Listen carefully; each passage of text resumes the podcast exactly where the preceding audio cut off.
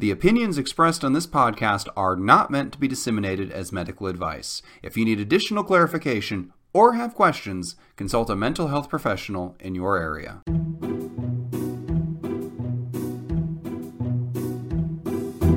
Well, hey, welcome to the new show. And, uh, oops, uh, let me set the stopwatch even, James. I have set the stopwatch, and you are in 10 minutes to save your marriage. And here's the way it's working you guys send your questions and issues to Breakwell. He's going to read one, and we have until this thing chimes 10 minutes to address that question. Dr. Steve, psychologist, licensed in the state of Tennessee to help people, and Breakwell, a comedian who is licensed to do almost nothing but insult people. We're going to figure out how to fix this. So, James, let's jump in. Do you have a question that our our initial show is going to cover? Yes, I have a question here. Let me read the uh, the reader email here. Here's the issue.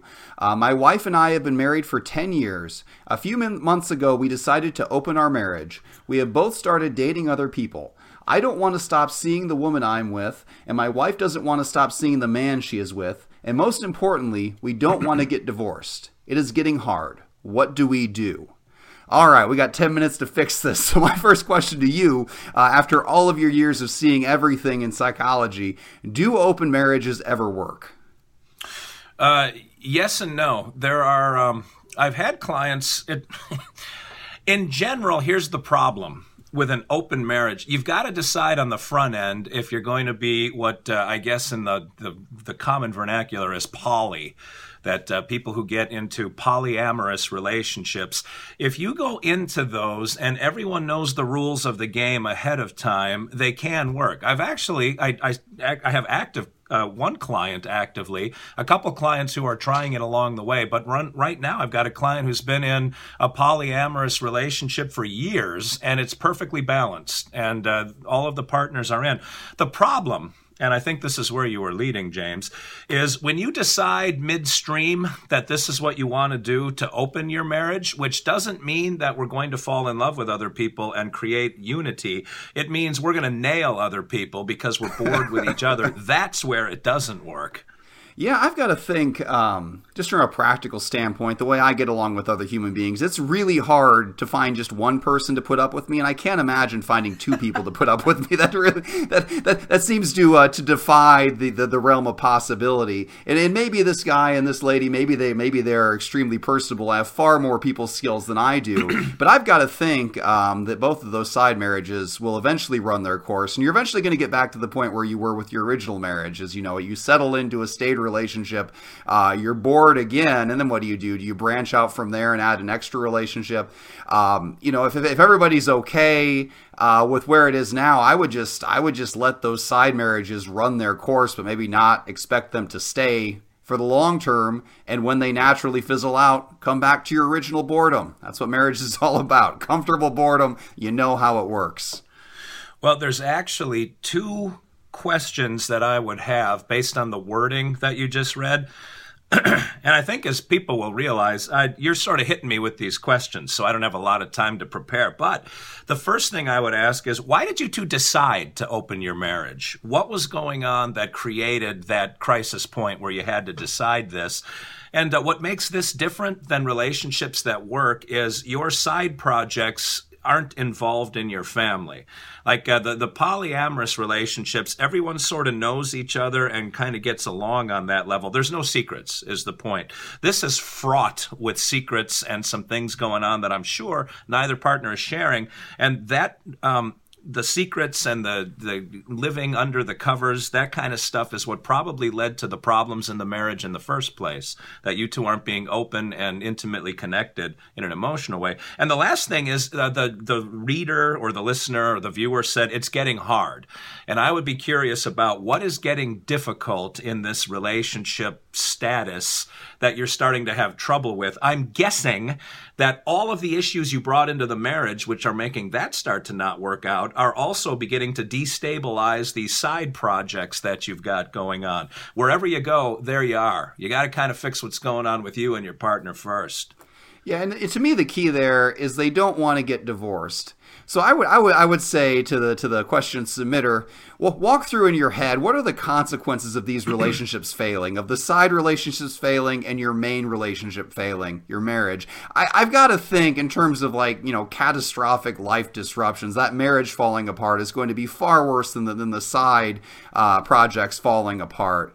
So I would say stick with the original marriage. You guys tried something and it doesn't sound like it's working out so well. You don't want to abandon the marriage altogether. Uh, so maybe come back to square one and take another look at it. Uh, or, you know, sort it out a different way. There's always dueling pistols or anything like that. whatever whatever the solution is, it doesn't sound like it's it's these side relationships. But good for you for giving it a try and good for you for being honest uh, with yourselves about not wanting to get divorced. So that's that's a point to build from. You're at least, uh, you know, they, this could have gone other ways. You could have both have been having affairs and trying to keep them secret. And I've got to think that would be a lot harder and a lot more likely to to end in that dueling pistol scenario. So maybe cut your losses and head back to the beginning. I don't know. What do you say, Steve?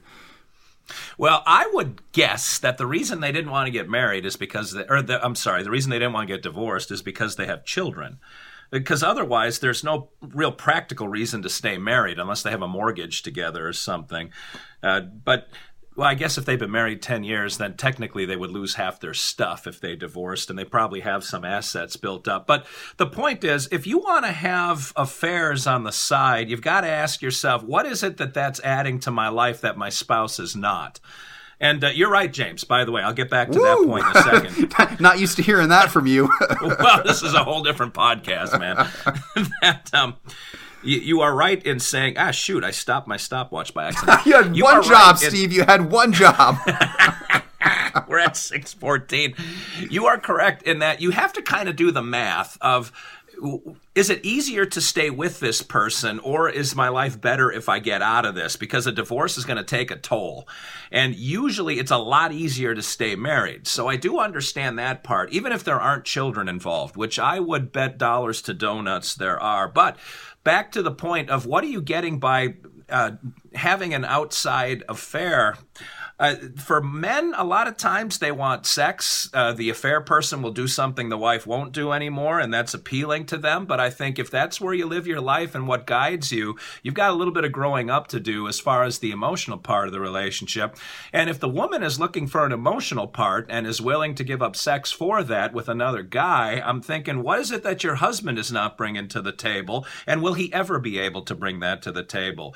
This is a situation that I will bet is going to fall apart apart as soon as the kids grow and move out of the house because these things are being addressed in a way that doesn't really look at the relationship itself. It's I'm going to get my needs met outside the relationship, and that's not a healthy way to approach them.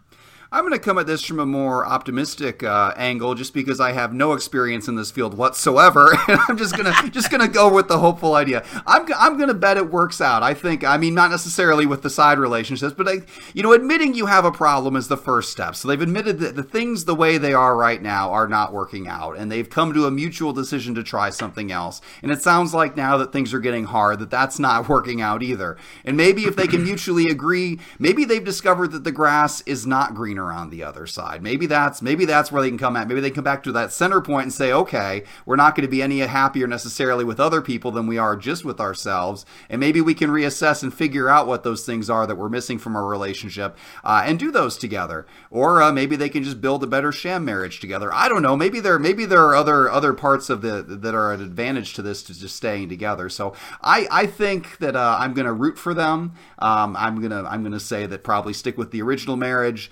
and uh, and we'll see. In that way, either me or Steve will be right. one, of, one of us will be right at least. that's no, I think thing. that's uh, that's not a bad way to look at it.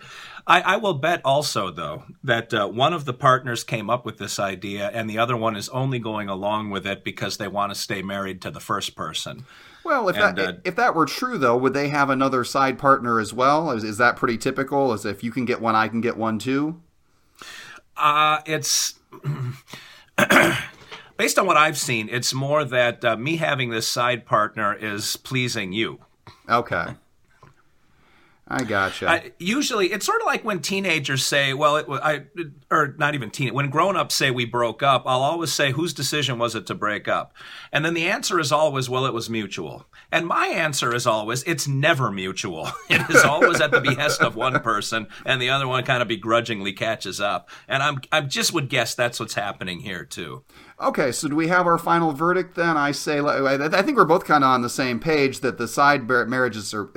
We're on the same page so much that the current situation isn't sustainable. I say, uh, let the side projects fizzle out and come back to the main marriage and try again. And what's your what's absolutely. your verdict?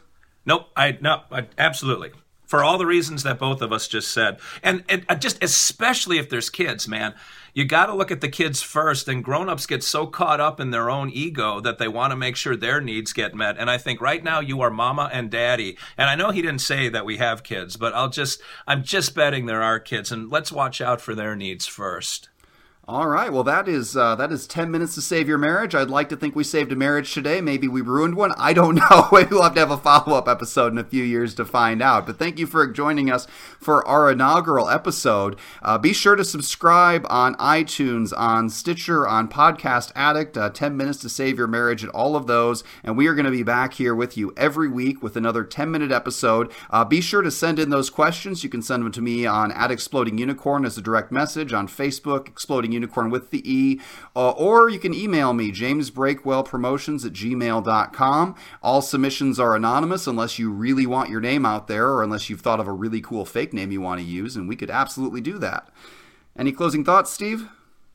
No, I like that first question, though. I'm glad that the person put it out there, and I, I encourage everybody else to do it because this stuff affects everybody, whether anyone asks the question or not. A lot of people spend time looking at their partner thinking that I make the right choice. Everyone other than our wives, that is. of course, of course. Ours would never question anything. All right. Well, thank you very much for joining us this week, and we will catch you again next week.